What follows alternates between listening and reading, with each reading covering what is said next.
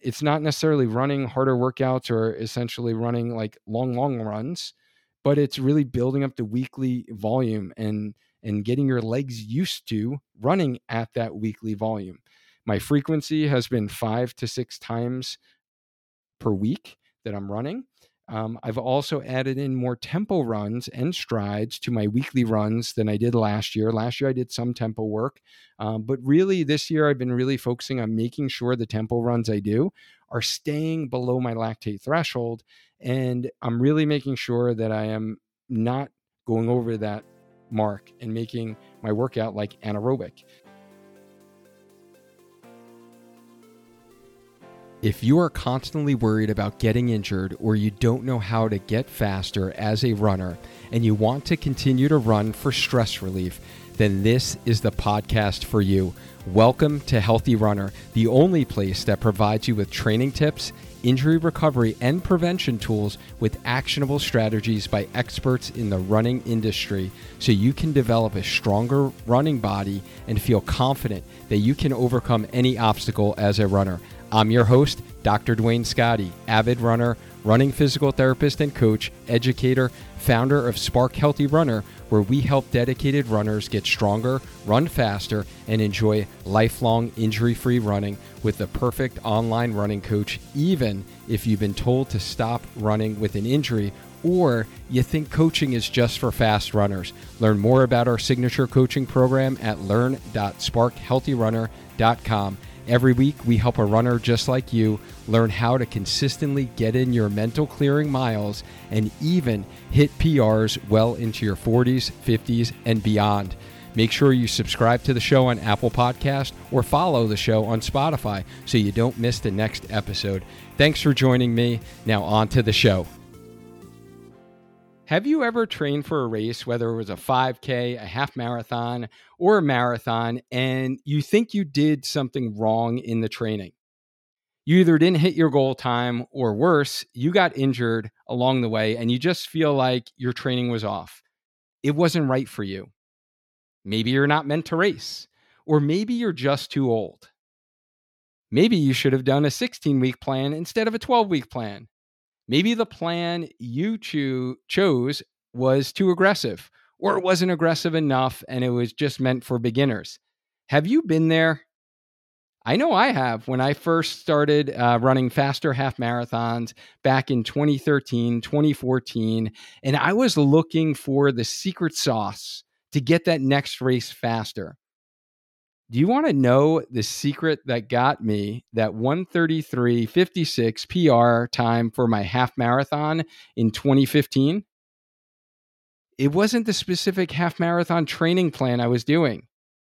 It was training in order to run, or in this case, race. And it was understanding the value of base training. So, in this training, I'm going to talk about the non sexy part about being a runner it isn't the marathon training time period. And this is actually the most critical time period in influencing what happens to you on race day. So if you came for the marathon training or half marathon specific content, we've done that before on the podcast. We have videos on our YouTube channel on those specific topics. But today I want to teach you about base training or the time period before you actually officially start marathon training or half marathon training. And it could be the time between spring races when you officially start training for a fall race, or it could be that off season time. So, not only are we going to educate you on some of the foundational principles today, but I'm going to share with you my lessons learned from this past winter's base training that I am finishing up with right now. I'm not going to hold anything back. I'm going to unreveal exactly what I've been uh, working on. So, in this training today, I'm really going to share with you what is base training, what my specific base training has looked like in 2023 base training in the context of the six principles of growing as a runner that we've talked about before what specific exercises, strength exercises, have I been focusing on in my base training? What has my run plan look like during this base training uh, phase. And I think this is going to be super helpful to advance your own running. So, for those of you that don't know me, my name is Dr. Duane Scotti. I'm a running physical therapist and coach, educator, and my mission is to preserve the health and longevity of runners everywhere by allowing them to get stronger, run faster, and enjoy lifelong injury free running. I am also the CEO of Spark Healthy Runner and the creator of the Healthy Runner podcast. Nine out of 10 runners listening to this right now will get injured. And one of the most common reasons for runners getting injured during their hard race training cycles is not building up the strength and resilience in their tissues to tolerate the demands that half marathon training or marathon training offers. Trying to train when you don't have a race on your calendar can be challenging from a motivation standpoint. It can be overwhelming on what is the best things to do. If you don't have a plan for base training, you're doing random runs that really don't have a purpose. You are trying many different exercises or exercise classes and trying to build strength, but nothing really builds off each other. You're not enjoying running during this off season time because you know your race is so far away.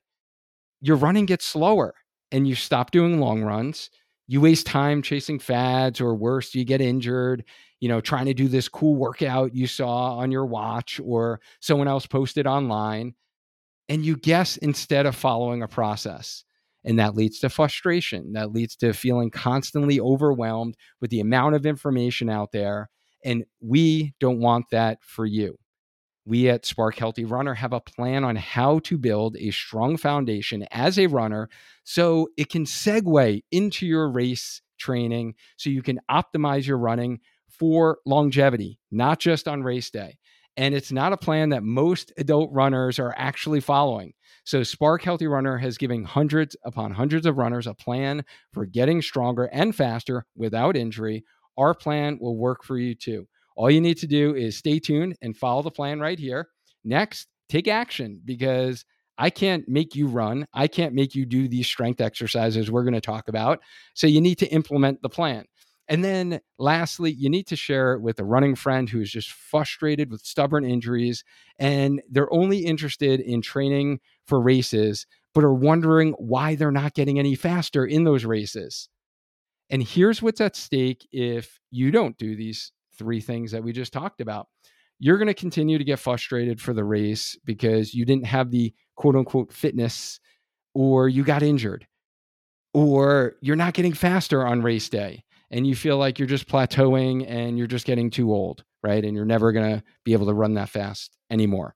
So, base training is the single most underutilized period of training for most runners, and it's the most misunderstood nearly every runner I hop on a strategy call with has the same mentality that they want to work with our team for quote unquote half marathon training or quote unquote marathon training because they want to have an end result that they can justify their investment from like a time standpoint, a mental focus standpoint, and a financial standpoint.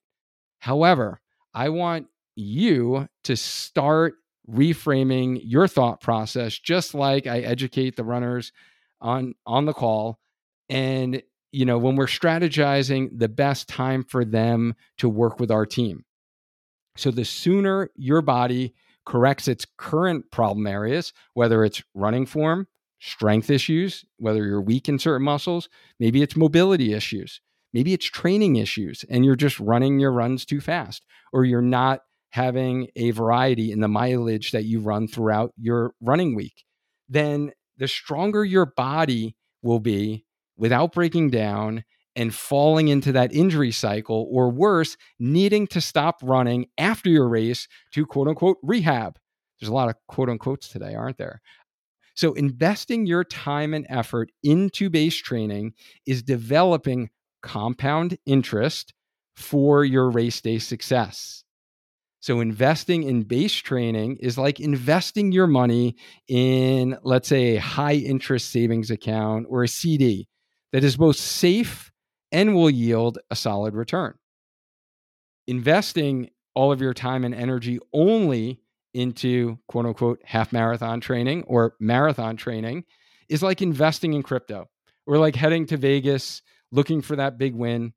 There's a chance you can win it big and get that magical PR, but hedging your bets on unpredictable outcomes and crypto going bankrupt, right? Or just losing all your money at the casino is just not something I am willing to risk with my health or the one avenue that I have and love to help me manage my stress and my mental health daily by running. So I ask you, which scenario is better? The main point here is base training is technically the beginning of your race training, and it can be the most critical part of your running journey. Trying to grow as a runner is overwhelming if you don't have a plan. You're running it slower or worse can lead to injury. When you master the six key parts of your running journey, you'll only not feel more confident in getting stronger and faster, but you'll stay healthy and enjoy the process of running. So you can actually get the latest Spark Healthy Runner ebook free resource, How to Grow as a Runner, six steps roadmap with a ton of supplemental resources, visuals, video content that will help provide context uh, to what you will learn about today. These have been the tried, true, and tested strategies that I've really kept all of the runners I work with on a one on one basis as their running physical therapist and coach to stay running during their recovery. And then finally, learn how to never have to get their pain again or have their injury come back. So go ahead and download your free ebook by going to learn.sparkhealthyrunner.com and get the resource and get all the bonus content. So, what is base training? This is the introductory or foundational period of training, or it's really the first phase of a training cycle. So, this can either occur when a new runner starts out running for the first time, or an injured runner is coming back from not running due to an injury. This is also the time period between race training cycles. So, between like a spring half marathon and then maybe a fall marathon is probably the most common scenario that we see, or is the time period after you just finish your quote unquote race season and now you're in full blown off season. So, what are the benefits of base training? Like, why are we going to actually be talking about this today? Number one, keeps you healthy. Number two, builds a foundation of your running fitness. Three, adds variety to your training so you're not always training hard. And it really goes back to point number one that, you know, you can even get burnt out running hard all the time and you can get injured. And then training using cycles or periodization in your running is when we really divide a training cycle, whether it's a 12 week, 16 week, 20 week, into different phases. So you're not doing the same types of workouts all the time. And, you know, this can be thought of as, you know, the easy, easy part of your training in preparation for the hard stuff. So, how this would typically be cycled is like base training, and then we have race build up, hard running, and then we have your race where your your fitness level peaks right before your race, and then there's some recovery, and then we either do another segment of base training before the next build up for a race. And the other thing that Brooke, our registered dietitian, always reminds us of is that this is really the time period that allows you to focus on nutrition without all the pressure that you're, you know, need to nail that 16 miler that 18 miler before your marathon and you're just worried about your nutrition. So it really gives you time to experiment with different products to see what works well for you and what doesn't. And it really allows you time to focus on the basics without getting too high level. So your running should be reliable and durable like a well-built house. So, the purposes of this analogy, you'll need to implement these six parts to building a durable home that will last a lifetime. And let's apply my personal base training this past winter to our six steps to growing as a runner. So, my personal base training phase this year really started in December, January. I ran a half marathon on August, uh, August, I ran a half marathon in November 20th after my October marathon. And got a you know pretty fast time. It was a hard effort that i put out. I was proud of it especially after my recovery from the marathon. I wanted to see if there was one last kick before i headed into base training phase and i was very happy with the result. And then after that the following week i ran a fun turkey trot on thanksgiving morning with my daughter. So really the month of december was more about recovery for me and starting exactly on January 2nd, because that was the first Monday of the year in 2023, um, was the official start of quote unquote base training, which was really the start of heavier lifting for me in terms of my strength training. And I have just completed this past week 12 straight weeks of base training. So now that I have 11 weeks until my spring half marathon this upcoming year. So I will officially be, I guess, in half marathon training right now. And that's going to happen on the first weekend of June before I take a couple of weeks of recovery and then start training for my fall marathon race. So, in applying our six steps to growing as a runner, uh, during base training, we need to start with, of course, it's what's in here, what's in between the ears, right? It's the mind, it's the mindset. And, you know, in our house analogy, this is like, you know, think about building a house without any sketches or like blueprints. And if, you know, builders just like poured foundation and started building the walls and the framing of the house and, you know, probably you're going to have some engineering, architectural issues, and that house may not stand up to the test of time, might collapse uh, if it can't like withstand the forces on it, whether it was like one to two feet of snow on the roof or like a tropical storm comes through and you got some like 90 mile an hour winds, right? Pushing on your house this is like trying to work on your mental toughness only during race season. So, training the mind really starts way before the official race training begins. Training the mind helps to reduce anxiety, provides you with more confidence and self belief that you can do hard things. They're just different hard things during base training. It might not be doing that hard long run, it might not be doing that hard long speed work session, but it might be you know doing a run in really cold weather while it's dark outside after you know you didn't get great sleep right? So having the proper mindset really puts you in a position to overcome the negative thoughts and beliefs that will creep in your head during your race training and during your race. So no matter if you're like just trying to run for general health three times a week or you have a big marathon goal that you're shooting for really getting your mindset down is going to be critical. And I'll give you some practical tips to boost mindset that really I've been implementing personally during this base training phase. The first is really journaling and adding in reflection in how your training is going, how running impacts your life. It allows you a time to express gratitude for your ability to train, your ability to run outside, even if you're not training for a race being healthy enough to run. And it also helps keep your running goals in perspective without putting too much pressure on yourself. It really helps keep running in perspective so you don't perseverate on your pace, on your time, on your distance, what accomplishments, you know, other running friends are doing during your time period of base training. If you're struggling during base training, I know this is a common problem is like motivation, like get out the door because you don't have a race that's coming up real soon.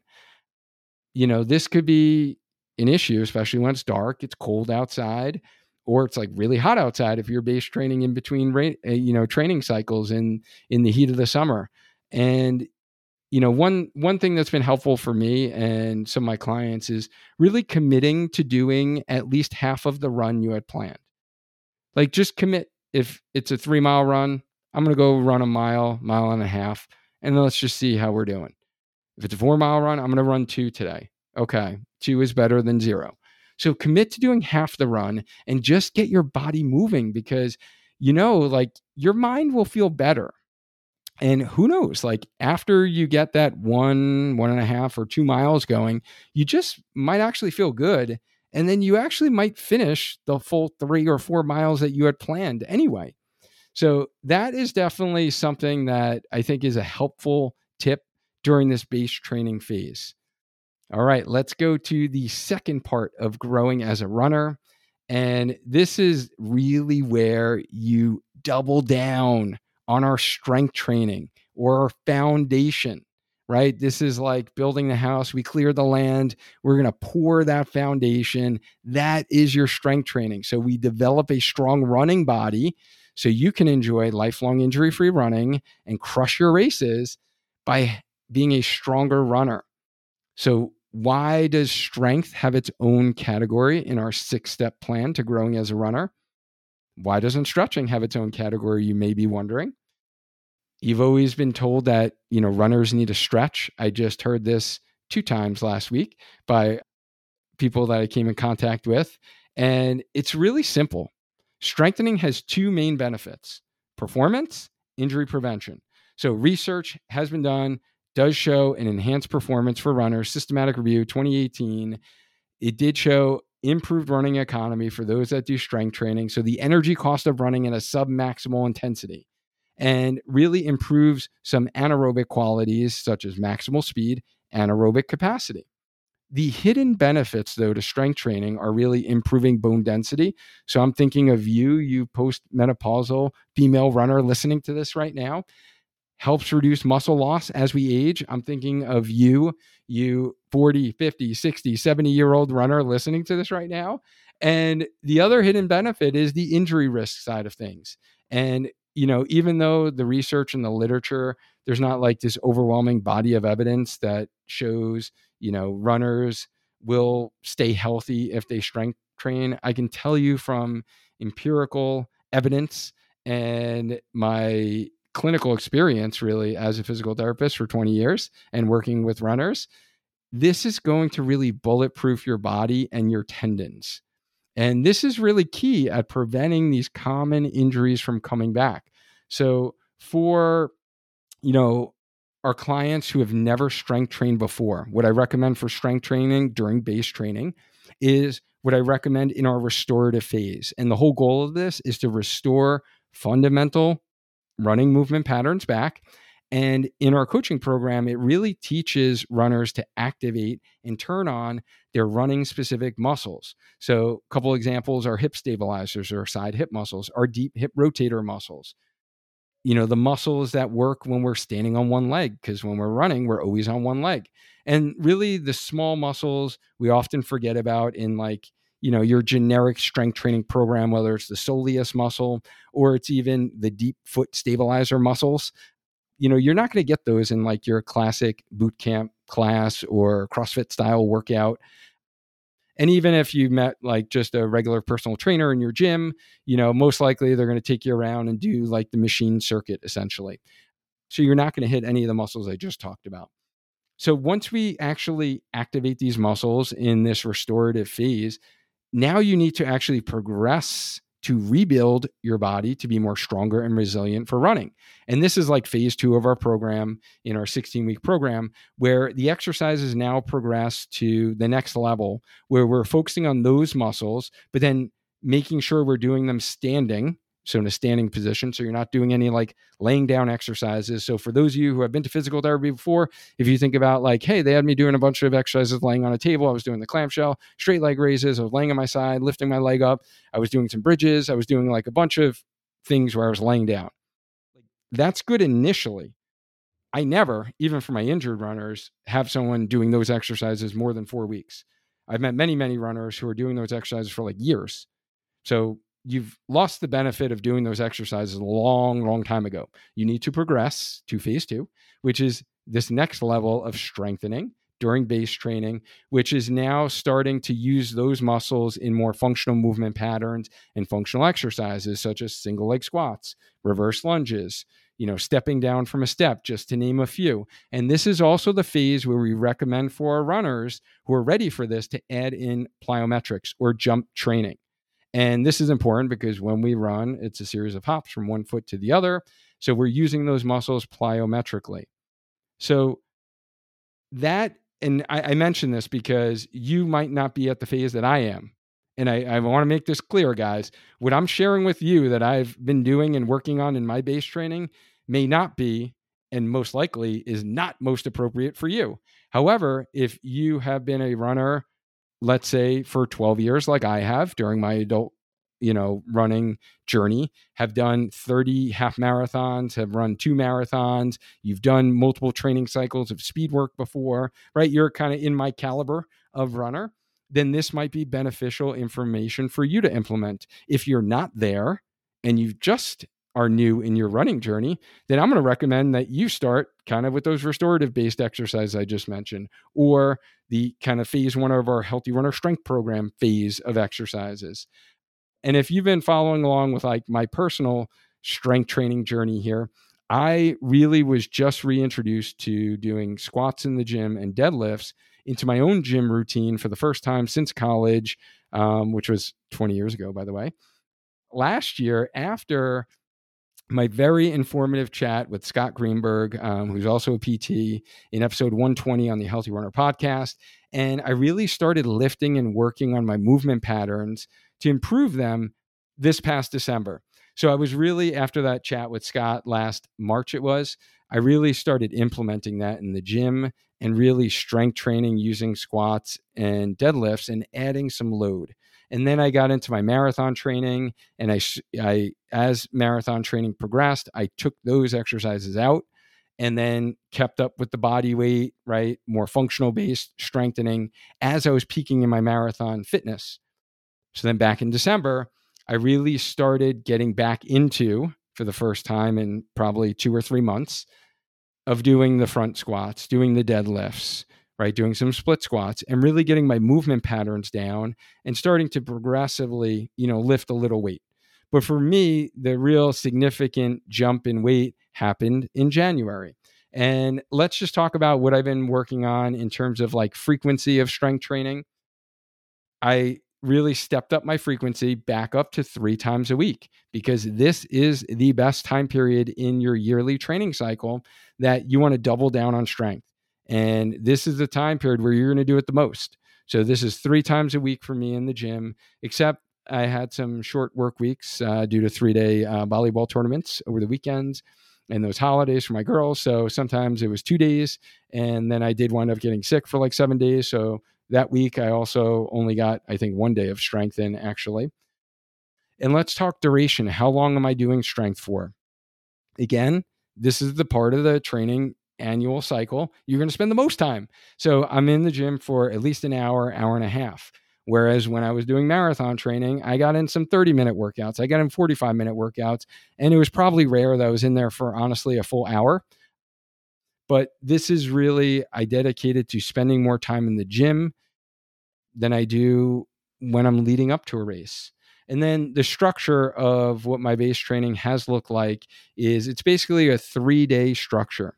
First day is a pull day. So, really, what I mean by that is I'm really focusing on glutes, hamstrings, and then gastroc muscle, so the bigger calf muscle, and then back muscles. So, like your lats, your mid traps, your rhomboids, right? Muscles we don't talk about often in this podcast, which are actually very important for um, your running form, and especially if you work on a computer all day long. So that's kind of the pull day. The push day is really focusing on strengthening the quads, and then the soleus muscle, so the smaller uh, calf muscle, the one underneath the gastroc, and then the pecs, so the chest and the shoulder muscles. I definitely put a little bit more emphasis on shoulders versus pecs, just from like a postural based standpoint, and especially with running, because I don't want to be like hunched over while I'm running.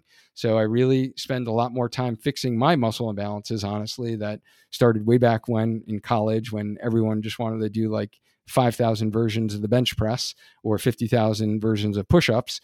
And if that's you and you have some rounded shoulders and, you know, not great posture, then spend less reps, less sets, less exercises working your pec muscles um, because functionally they're not going to help you a whole lot with running. Your back muscles and your shoulders are going to help you a lot more from a functional standpoint. And then the third day is really my plyometric day or my jump training day. And then core, hip stabilizers that I do with a mini band. So different various hip uh, muscles that I'm working with the mini band. So kind of targeting some of those run specific muscles that I'm not essentially isolating or targeting during those first two days. And then that's when I do work a little arm. So I'll do a little biceps, a little triceps. And this has been something that I really finally, I guess, uh, after like 19 years of like always having like an arm day, because I felt like, oh, I'm running, you know, my arms are going to get smaller if I don't like specifically work them out, right? I don't know if it's like a male thing. I don't know. Maybe some of you guy runners can relate here, uh, coming from like a gym background. But last year, I really actually stopped even during marathon training. I didn't even do one bicep or tricep isolation exercise at all because honestly, you are working those muscles when you work your back, when you work your shoulders, when you work the bigger muscles, your pecs. So I really stopped isolating them at all. So for this 12 week period, I did add in some isolation for the buys and tries because I'm not going to lie, it felt kind of good to get back to some of those exercises, get that little like swell in your arms. So how how have I really structured this out? I actually structured it out and I actually created a table for myself in my notes in my phone. And I actually documented this and like recorded the actual weights that I was doing. So I was like, one of those guys in the gym. I don't know if you ever seen them like the notepads and like they're writing stuff down or gals. But I, I, just did it on my phone. And I really wanted to make sure that I was progressively increasing resistance without having to rely on my memory and being like, did I do this last week? And then also to make sure I wasn't overtraining, that I was making sure that I put cutback weeks into my strength training, just like we do with our runs. I needed to put cutback weeks in. So, how I would recommend for you guys to do this if you're looking to implement something like this. I just created a simple little table. I had like the dates all down the left column. And then I had different columns of the three main heavier exercises that I was implementing the deadlift, the front squat, and the split squat. And these were all with, you know, barbells. And the deadlift, actually, which is a nice little, I guess, recommendation for those of you who do suffer intermittent low back pain like I do. And um, has been a problem area for you. The new gym that I started going to uh, this past winter has a what we call trap bar or hex bar that you step in and now you lift the weight. So the weight's not necessarily loaded in front of you. It's kind of through your body, which allows you to actually get a little more range of motion through your hips without sacrificing your lumbar spine, which has always been my main issue because I have stiff hips.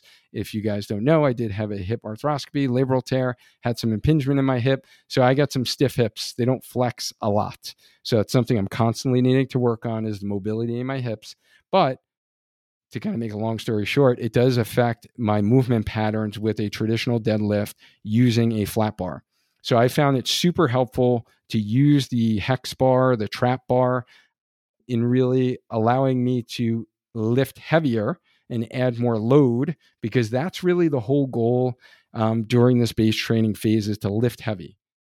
And again, remember, remember my caveat before, like this may not be for everyone, right? So you need to progress the steps. This is, you know, I've been really building all the other elements before this for many, many, many years consistently. So let's just kind of put that out there. And then, even though I was doing that, I still started pretty conservatively. So, my whole goal here was to lift less reps and maybe do them for more sets. So, pretty much for the deadlift and the split squat on those days, I really was shooting between three and five reps to really develop true power and strength that's the rationale from an exercise physiology standpoint. And then doing more sets. So I traditionally pretty much did like six sets of this. So I would like in my little superset in the gym, I would do like basically the deadlift, and then I might superset that with chin ups. And then I'll go ahead and do my next three sets of the deadlift. And then I'm supersetting that with like a T bar row or some type of rowing movement, an inverted row. So that's kind of how it's formatted. And I really progressed starting back in January with 185. So for pound poundage wise, which isn't like again, everything is relative here. So put that in perspective. But for those that lift heavy weights, they're going to be like, 185 is nothing. Like, that's not heavy. What are you talking about, guy? Again, I was really taking it to focus on form and quality first before I started loading. And I really was conservative in how I loaded. So as each week progressed, I did like 185, 185, 185, and then I had a cutback week where I went down to 135. And then I did 185, 185, 185, 205 on my last three sets. And then I had a cutback week, and that was a deload vacation week. And then, because honestly, the gym in the hotel did not have deadlift at all that I could do. And then I increased from 205 to 215 to 225 to, and that's where I am right now. So I'm doing 225 pounds for the deadlift, doing it for five repetitions for six sets total. All right. So I talked about with Scott during that whole, you know, episode I mentioned before on the benefits of, you know, changing up the rep range depending upon your intended goal. So my goal for the deadlift is to really get some serious strength and power for my glutes and my hamstrings. My goal for the front squat is to get some serious strength and power for my quads, right? Like focusing on the quad specific exercise that I can load the tissue. And that's pretty similar to kind of the quads. You know, for the front squat, I went from like 135 starting out, and then I kind of did something similar, cut back week, deload for vacation, and then it is up to 165 uh, right now. So I didn't increase tremendously, as you can see over a 12 week period. It's like going up, you know, 30 pounds or going up, you know, 45 pounds. But it's hard for me. It's a challenge to get the five reps. I'm really like pushing myself. And that's the whole goal of this. Time to take a real quick break. And before I say any more, I truly hope the message so far today has benefited you either from a running or health standpoint. Staying in line with that theme, I wanted to take this opportunity to share with you a brand new exciting partnership with Naboso, which is a company that is dedicated to redefining what's underneath your feet so you can feel more to move better as a runner. From a movement prep before your runs to foot recovery after those hard speed workouts or long runs, Naboso's texture products lets your senses guide you and connects you to your exercises and your running by strengthening your feet and helping you recover from your runs. Want to learn more on how you as a runner can activate, strengthen, and recover from running?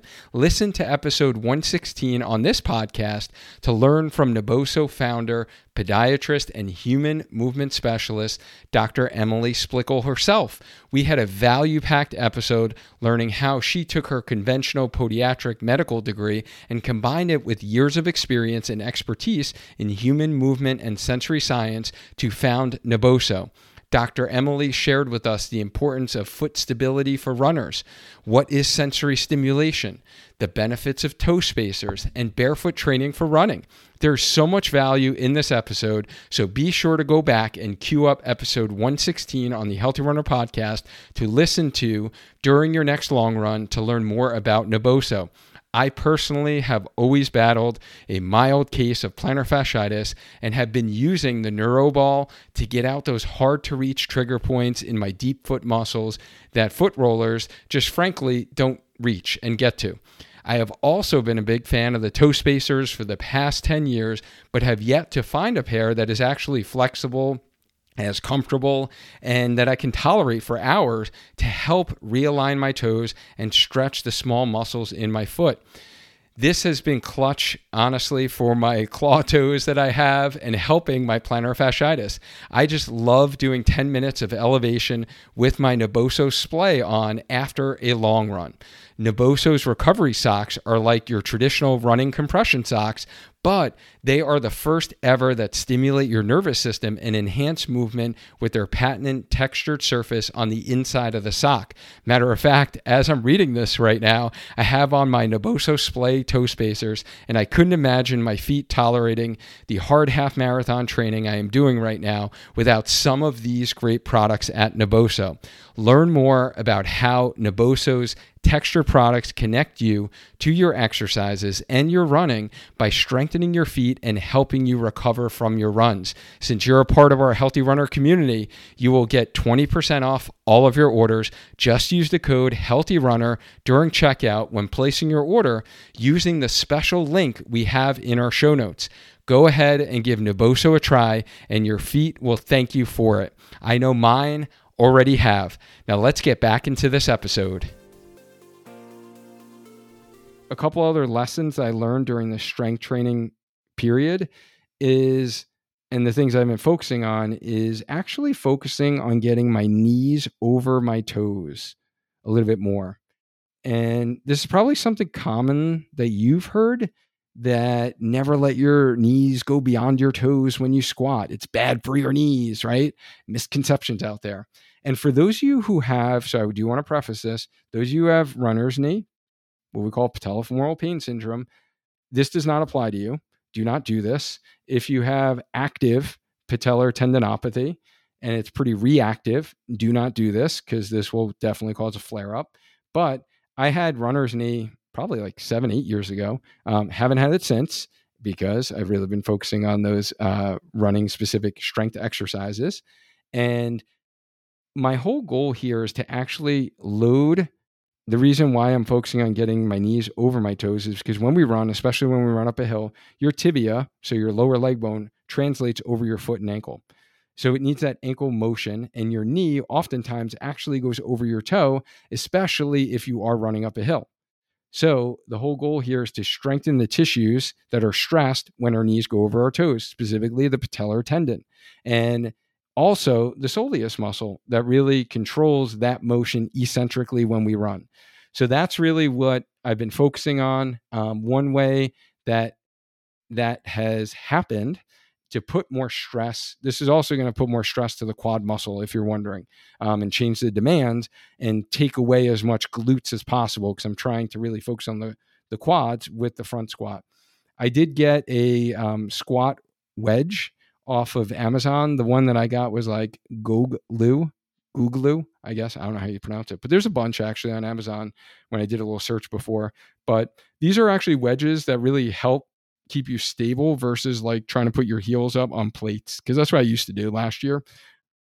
And then I saw these wedges. I was like, oh, it's pretty cool. And you can adjust the height.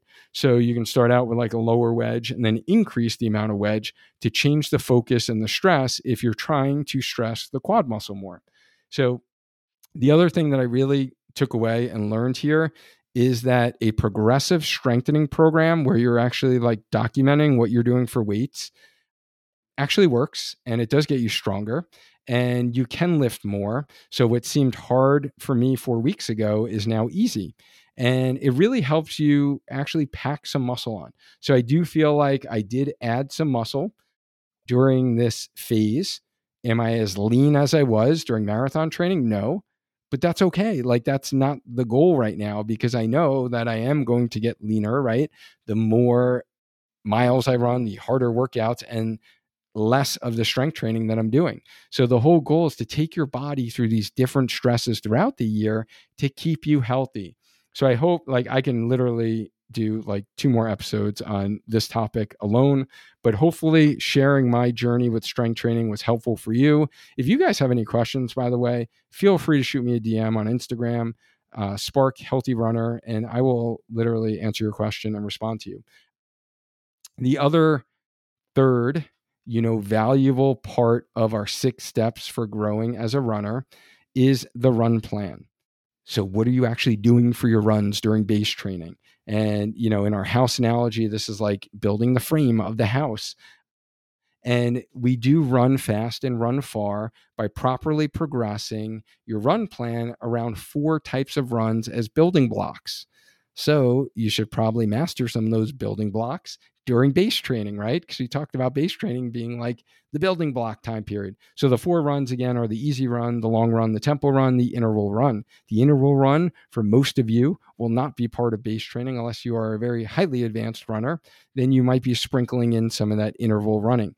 So during base training, aerobic fitness is key right? This is the priority and focus on building mileage with easy conversational pace running and building up your long runs.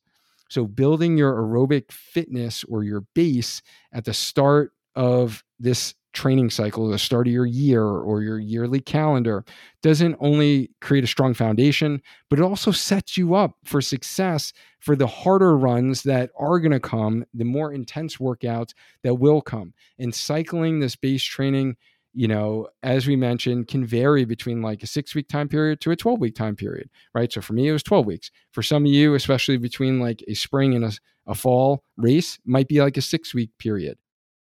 And, you know, just going back to the principles for those that are beginners, by the way, the first 500 miles that you're running should all be base training. So it does frustrate me a little bit when I hear from a beginner runner who was doing some running like I did when I started my running journey on the treadmill and doing it for like cardio. And you're used to running fast because you were like trying to burn fat or you were trying to like lean down just like I was. But now you're really trying to be a runner and you're really trying to run half marathons or marathons. And you're still a novice and you don't have 500 miles under your legs yet but you, you're anxious to like run fast. You feel like you should be running faster. That's going to set you up for injury down the road. It might not happen in this next month or two, but it's going to happen in six months. It's going to happen in a year. I like promise you guys. Remember, nine out of 10 runners get injured, right? So have some patience, novice beginner runners. Build up the 500 miles under your legs before you even think about running faster. And the reason for this is because not only will running slower and really mastering this easy run that we call it will keep you healthy, but it's actually the best way to train your cardiovascular system for endurance, which is what you're doing if you want to run a half marathon or a marathon someday. And it allows your muscles to efficiently absorb, deliver, utilize oxygen while removing waste products, carbon dioxide, and lactic acid. And at the cellular level, you're increasing the number of mitochondria, which are like the energy source, powerhouse, and it improves your muscles' ability to receive, process oxygen, and conserve and store glycogen, which is key to having energy when we run. Therefore, you can run longer, run 13.1 miles or 26.2. And it allows your muscles in your legs to start to withstand the forces that running has. And it kind of strengthens your muscles for running, we're going to call it. I'm not going to say it's true strengthening, but it strengthens them for running. But then, more importantly, honestly, from a physical therapist standpoint, it allows your tendons, ligaments, joints, and bones to adapt to the stresses of sustained running. So, if you don't do these easy runs during this base training phase or in the beginning of your running journey and you go too fast. And that's when we see a lot of runners getting stress fractures because their bone hasn't been built up yet. Or we start seeing, you know, joints start to get painful. And maybe the patellofemoral joint, we just mentioned runner's knee before. Or we start to see tendons starting to fail and we get some posterior tibial tendonitis, or we get some plantar fasciitis, not a tendon, but it kind of behaves behaves like one. We're going to call it the false tendon, uh, the plantar fascia, right? Or your IT band starts to get irritated. So that's what happens if you don't really master this easy run. And a couple of common questions that I get about this um, base training as it uh, pertains to the run plan, like what's a good weekly mileage? Let's say for half marathon training, base training. So it really depends upon if this is your first half marathon, your fifth, or it's your like 30 something, like it is for me. Right. So your mileage, you know, it's important that your mileage is going to also increase during your training. So let's say, for an example, let's use, you know, we do have some general principles in our half marathon coaching program where, you know, our advanced, let's say, training really pretty much you know an advanced runner doing like a let's say a 12 week half marathon plan you know they're going to start at like 21 miles. They might peak at 35 miles. So if you're doing 4 to 8 weeks of let's say base building prior to that 12 week you know training cycle then you definitely want to be up to at least 21 miles per week and you know with there still being 12 weeks out from your race. So I, I say that because, again, you need to plan ahead here, guys. Like, don't just decide, I'm going to run a half marathon in 12 weeks. Oh, man, I really haven't run much. And I plan to actually do this hard training and do speed work. If you don't have this like 21 miles that you've been consistently doing per week built up, like, what do you think is going to happen to your body? Right. So, for those beginners out there who really start, let's say, 12 weeks out, they're going to peak at maybe 24 miles per week. So if you're doing, you know, 4 to 8 weeks of base building, then you definitely want to get up to let's say 12 miles per week, 12 weeks prior to your race.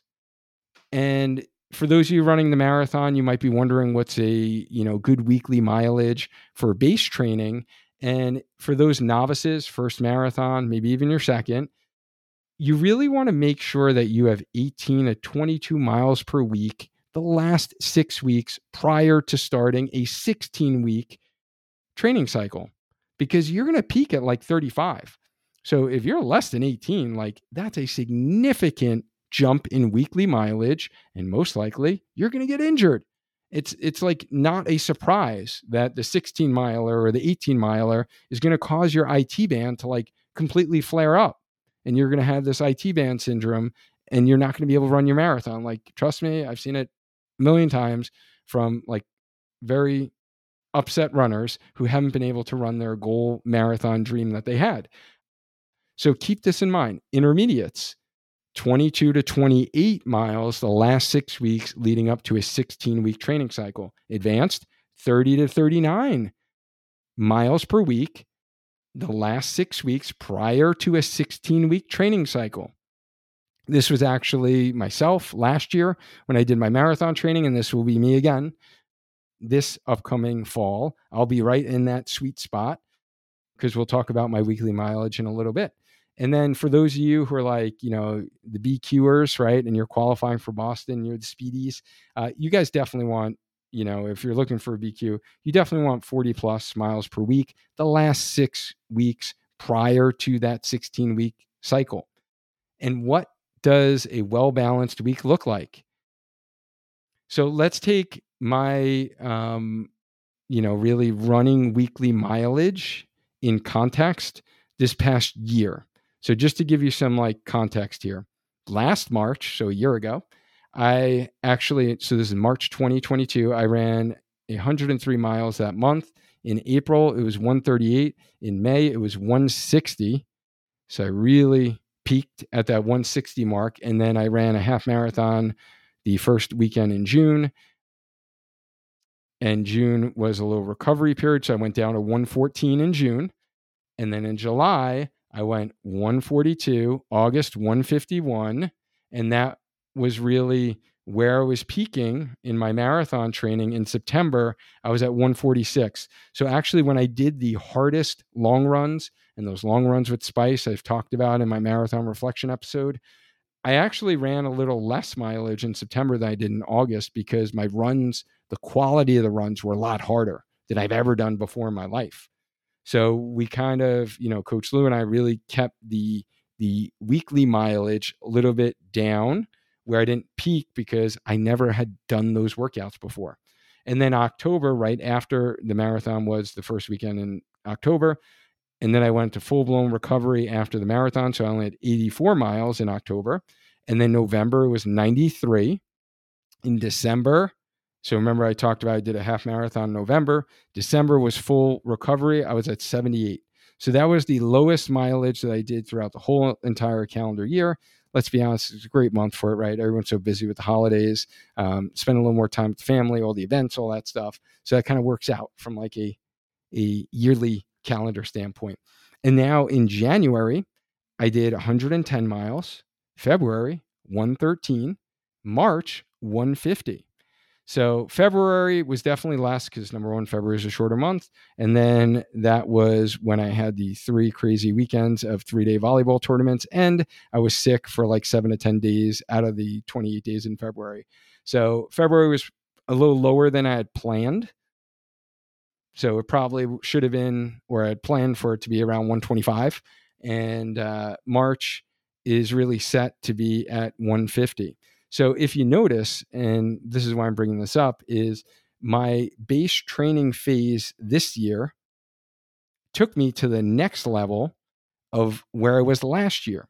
So, as we talk about cycles of mm-hmm. like race cycles, we need to also think yearly cycles and how things build year to year. So, the same thing you did last year, you shouldn't necessarily do this year, right? So, that was kind of my whole goal is to build up my weekly running volume. And that's a big goal during base training. It's not necessarily running harder workouts or essentially running like long, long runs, but it's really building up the weekly volume and and getting your legs used to running at that weekly volume. My frequency has been five to six times per week that I'm running. Um, I've also added in more tempo runs and strides to my weekly runs than I did last year. Last year, I did some tempo work, um, but really this year, I've been really focusing on making sure the tempo runs I do are staying below my lactate threshold. And I'm really making sure that I am not going over that mark and making my workout like anaerobic. And I'm definitely paying attention to this more now than I typically would building up for a race where I'm not going to lie, I do tend to, you know, really focus on that pace, even though I know it's not always the best thing to do, but I will push myself to get that pace a little bit more so then, which runs the risk of overtraining so I wanted to make sure during base training phase that I didn't overtrain at all. So I'm making sure I'm really going on RPE, right? Rating of perceived exertion during those tempo runs and making sure my effort level is at a seven. It's never at an eight, it's never at a nine, it's at a seven. I'm not huffing and puffing when I'm running, right? I'm breathing heavy. It's not easy by any means, but I'm not out there doing like interval pace work. And then the other, you know, thing that can help a lot of you during base training is adding in a little recovery in between tempo miles. So when I first started doing tempo runs, it always used to be like you do a one mile, a two mile, or a three mile in the middle that's at this faster pace. And now I've seen the benefit of making this like tempo intervals essentially. And just allowing that minute of recovery in between can be enough just to bring the heart rate down a little bit. And trust me, when you're out there, that minute like flies by. It does not feel like, oh, I'm not doing a workout anymore and I've rested too much. It flies by, but it's just enough. It's just enough to allow that heart rate response to come down a little bit so you're not redlining, jumping over into anaerobic zone. And then you do like that next mile, or sometimes I'll do, you know, one and a half and I'll do a minute rest and then another one and a half. Sometimes I'll do two miles a minute rest, another one and a half, especially if you are running up some serious hills. Like in my running route, I do have a serious hill that strategically always happens in the middle of the run, not like the beginning or the end. So it's during those tempo paced miles. So I'm making sure that I'm strategically trying to have some of that walking time during that hill just to kind of bring that heart rate down so I don't redline for easy runs, I've really focused on making these even easier, making sure I'm looking at my watch every now and again, checking in, making sure my heart rate isn't, you know, spiking, really focusing on my breathing, using my diaphragm, like keeping my mouth closed, which might seem tough, like, you know, for you to believe, right? That I'm always talking on this podcast, but I can actually close the mouth and breathe from my nose now because I practice some nasal breathing techniques. So I'm using my diaphragm and trying to relax a little more and keep the heart rate response down. Um, the other little hack, I guess, if you will, um, for those that do have caffeine before their runs, um, whether it's coffee, tea, whatever, pre workout, you know, I, I, I try not to have any of that before my runs. So I'm, you know, making sure the heart rate isn't elevated from like caffeine. And then if I need a little caffeine after that for like strength training, I'll do that. But we'll talk about that when we get to nutrition part. Long runs. I've definitely added more double digit long runs to get my body used to running and getting all the physiologic benefits of long runs and being outside between 90 minutes to two hours.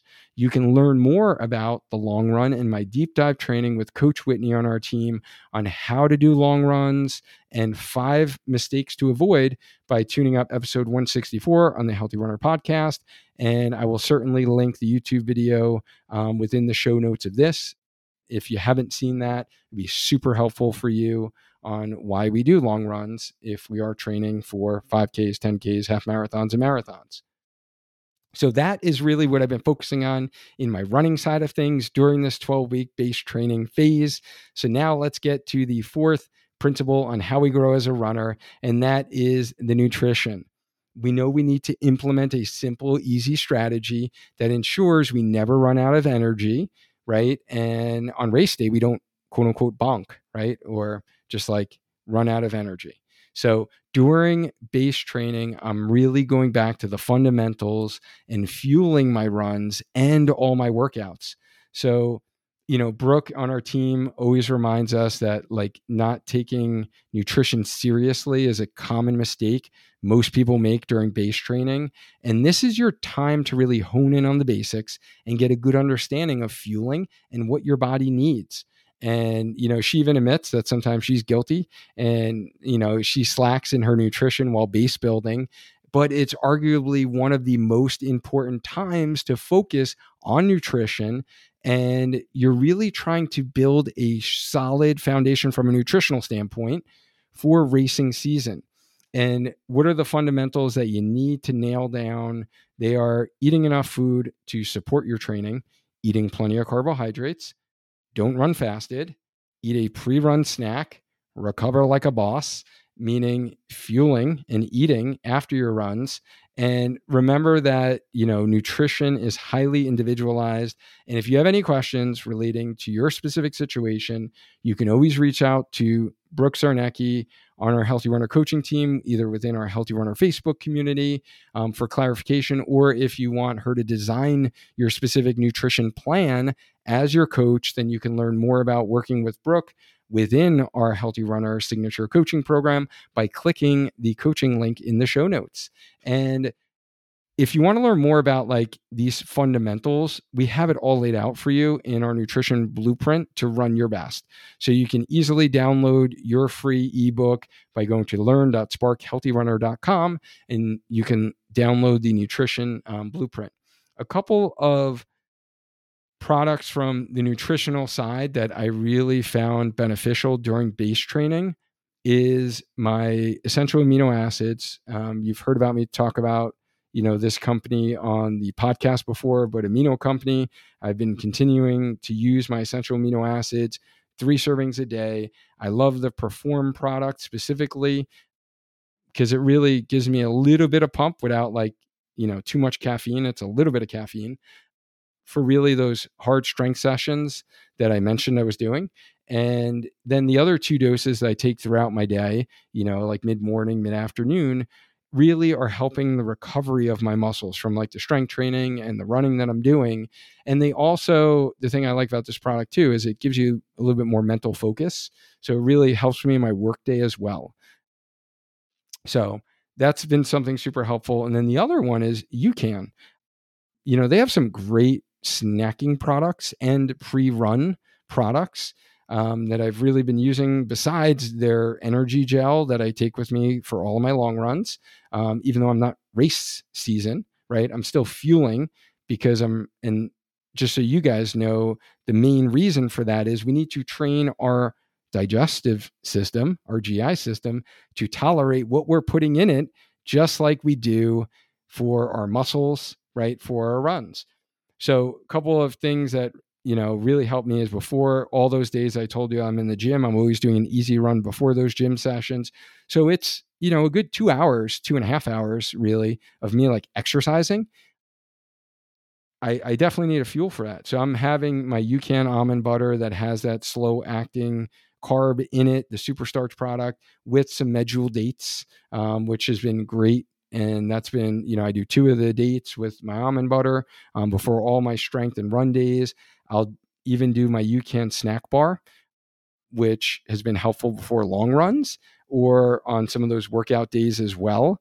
And then you know the other thing that's been helpful is like their granola during the day for like a mid morning mid afternoon snack to when I'm busy at work to make sure that I'm not going too long without eating between meals.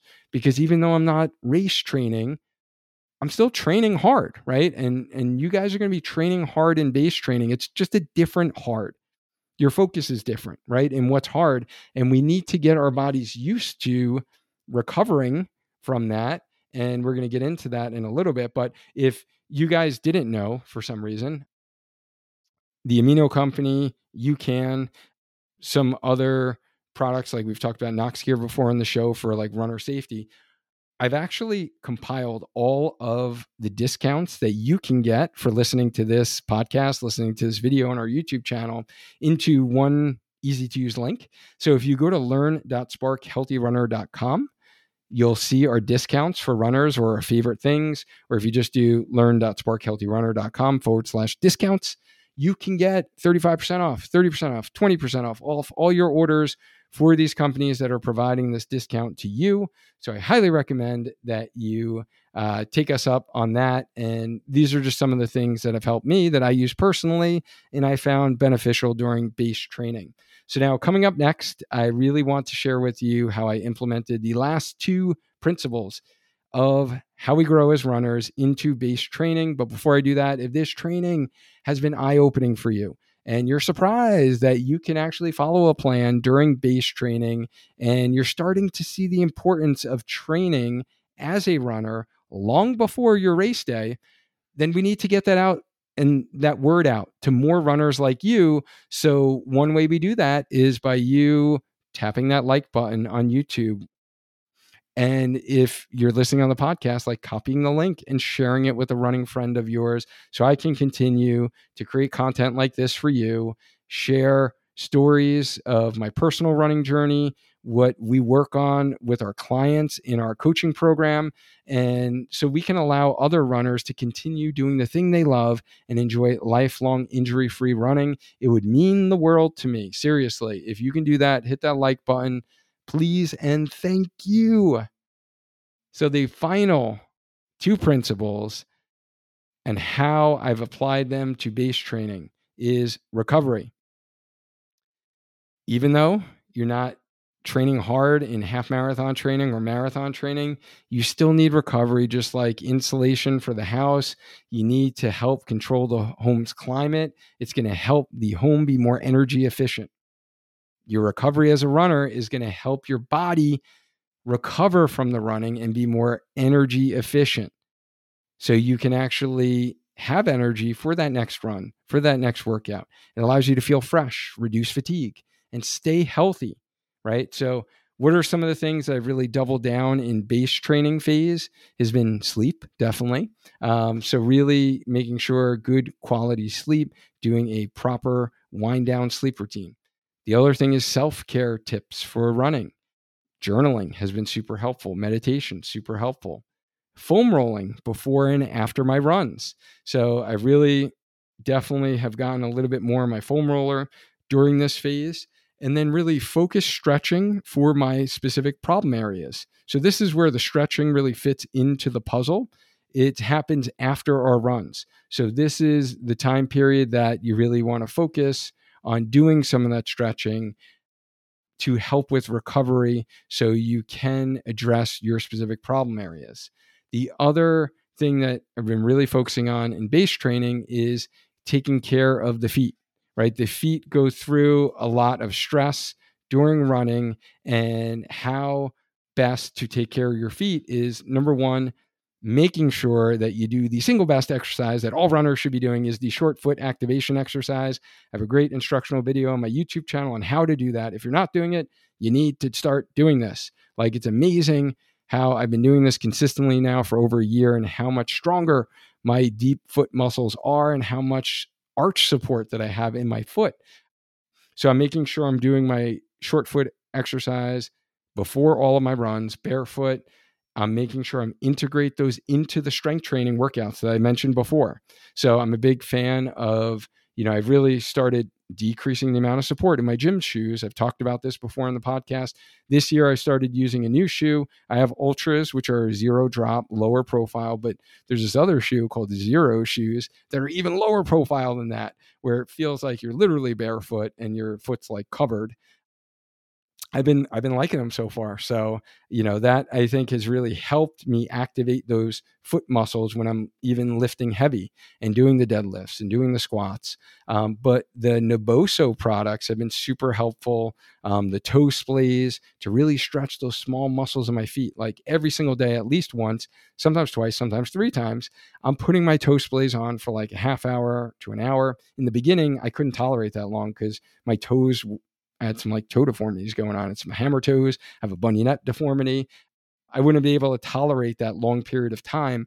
But over time, now my toes have kind of gone back to some more normalized alignment, uh, which helps be able to activate those foot muscles. So I have strong feet for running. And then the Naboso recovery socks, I absolutely love. They're textured. They feel great on the bottom of your feet, and they're compression socks after my long runs and the hard runs. Um, and then even self myofascial release with the Naboso recovery ball. So those have been super helpful um, for this recovery bucket. Again, they are one of our partners. You can get discounts using our link that I mentioned before, our Healthy Runner discount link. And then Epsom salt baths. I definitely try to schedule out at least once a week to get in a nice Epsom salt bath for my feet. Some people do it for like all of their leg muscles, but really to kind of reset like each week. And I usually do this after like a long run.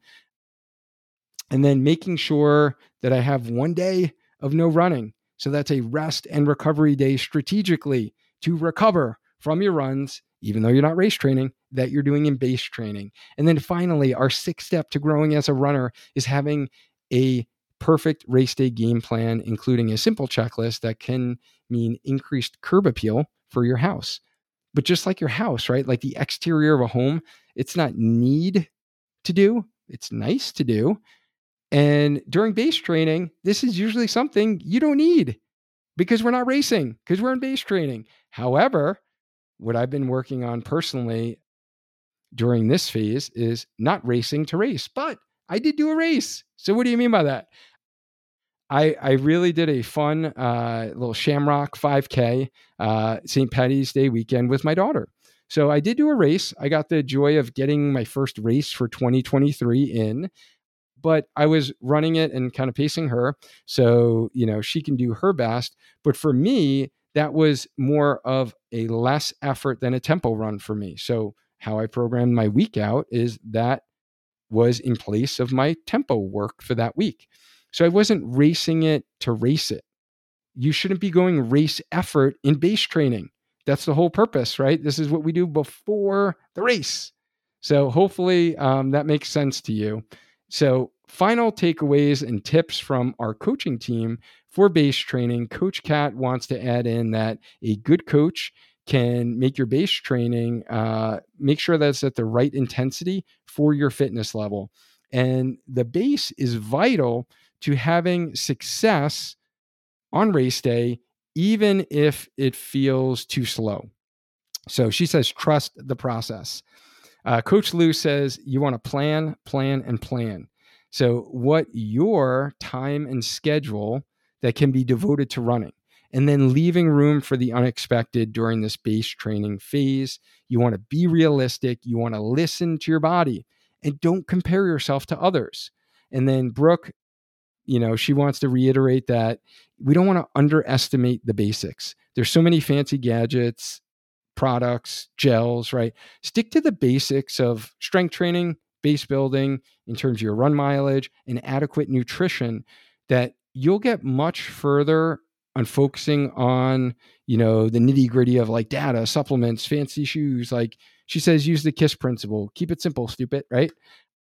So hopefully that was helpful to get some motivation from our coaching team. And I will just reiterate that consistency is key with running. So, having a great training program with consistent runs and smart exercises outlined is going to be very beneficial for you as a runner. And when you execute the six key parts of your running journey during base training, you'll not only feel more confident in getting stronger and faster. You'll stay healthy and enjoy the process of running again and crush some races next training cycle. So, just like your well built home will require little maintenance and bring a lifetime of memories for you and your family. So, you may be thinking you don't need coaching for base training. And that's exactly what Trevor thought uh, prior to working with Coach Lou before his Boston Marathon training build you know, this is what Trevor had to say about our Spark Healthy Runner coaching program. He said, I highly recommend Spark Healthy Runner. They match a solid strength training program and tailored advice for rehabbing injuries while continuing to run. They have videos that demonstrate proper technique for running specific strength exercises, and they have a range of certified coaches that guide you on performing your best and your personal goals. Plus, they're a group of supportive and nice runners. Uh, we are excited to see Trevor crush his Boston Marathon this year. Thank you for the kind words, Trevor. Or Laura, who is dealing with a nagging hamstring issue. She reached out to myself. She says, I reached out to Duane and he was able to diagnose the issue right away and was very confident that we could deal with it without having me to take extended time off from running says, which turned out to be true. He gave me a detailed, challenging strength program that targeted my hamstrings as well as some other problem areas. He was very responsive to text, emails, and if I had questions, and continued to be very encouraging during the months that we worked together. Just over four months later, I am running pain free and getting close to the fitness I was back in the spring. I definitely feel like I would not have made this much progress without his guidance. Highly recommend. Thank you so much, Laura, for your kind words. And I am super excited to see where this takes you in your future race goals. Or Dawn from the UK. Dawn says, I started back in my running journey with Duane back in January of 2022. I haven't ran for over five years due to a IT band issue. And I came across Spark Healthy Runner podcast with Duane saying he could get runners back from injuries. I had just been accepted for the London Marathon in October 2022, and I felt I had nothing to lose and everything to gain. The process was very quick and easy to get on board with the program. I had a personal call from Duane. I told him my injury and my goal, and he was very encouraging that within 16 weeks, I would be pain free and able to run five miles. I wasn't sure if that was possible, as I couldn't run more than a half mile without pain in my knee.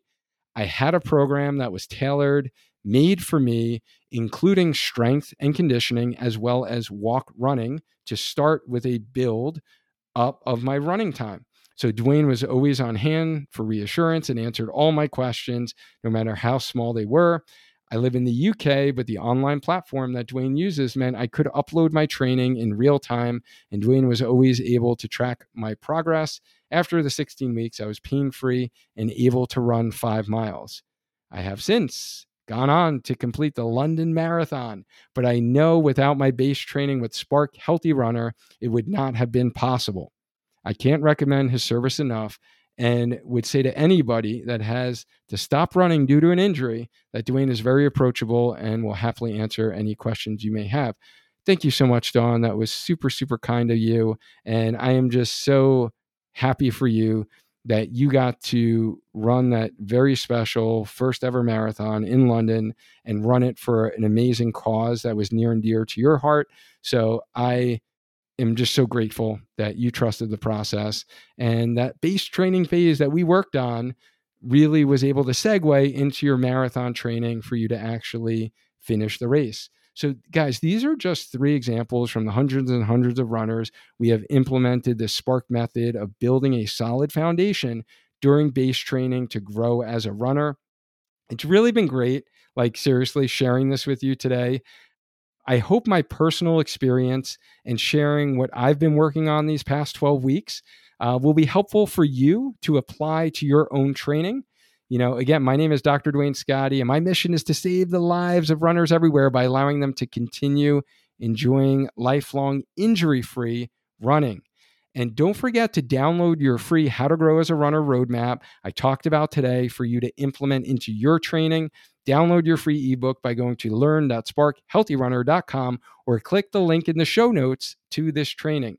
Now that you listen to this base training update, you took the first step. Congrats. Now, remember, the next step in growing as a runner is to implement it. So, if you don't know how to implement it and you want to get clarity and focus, like Trevor did, Laura, Dawn, that is exactly what we do. Within our high touch point one on one Spark Healthy Runner coaching program. And where I'm your running physical therapist and coach all in one, or if you work with one of the coaches on our team, I serve as your PT consultant, guiding the process each step of the way. Learn more about the Spark Healthy Runner Signature Coaching Program and schedule a call with me by going to learn.sparkhealthyrunner.com forward slash coaching. Lastly, remember earlier how I said that if you don't implement these principles of base training, you will continue to be frustrated for your race because you didn't have the quote unquote fitness or you got injured or you're not getting any faster on race day.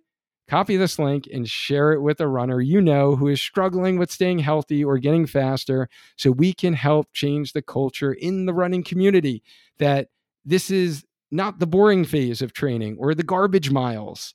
And it's like an afterthought. And to reframe the thought process that we really need to prepare for races well advance of your official training cycle. I want our community to continue enjoying lifelong injury free running.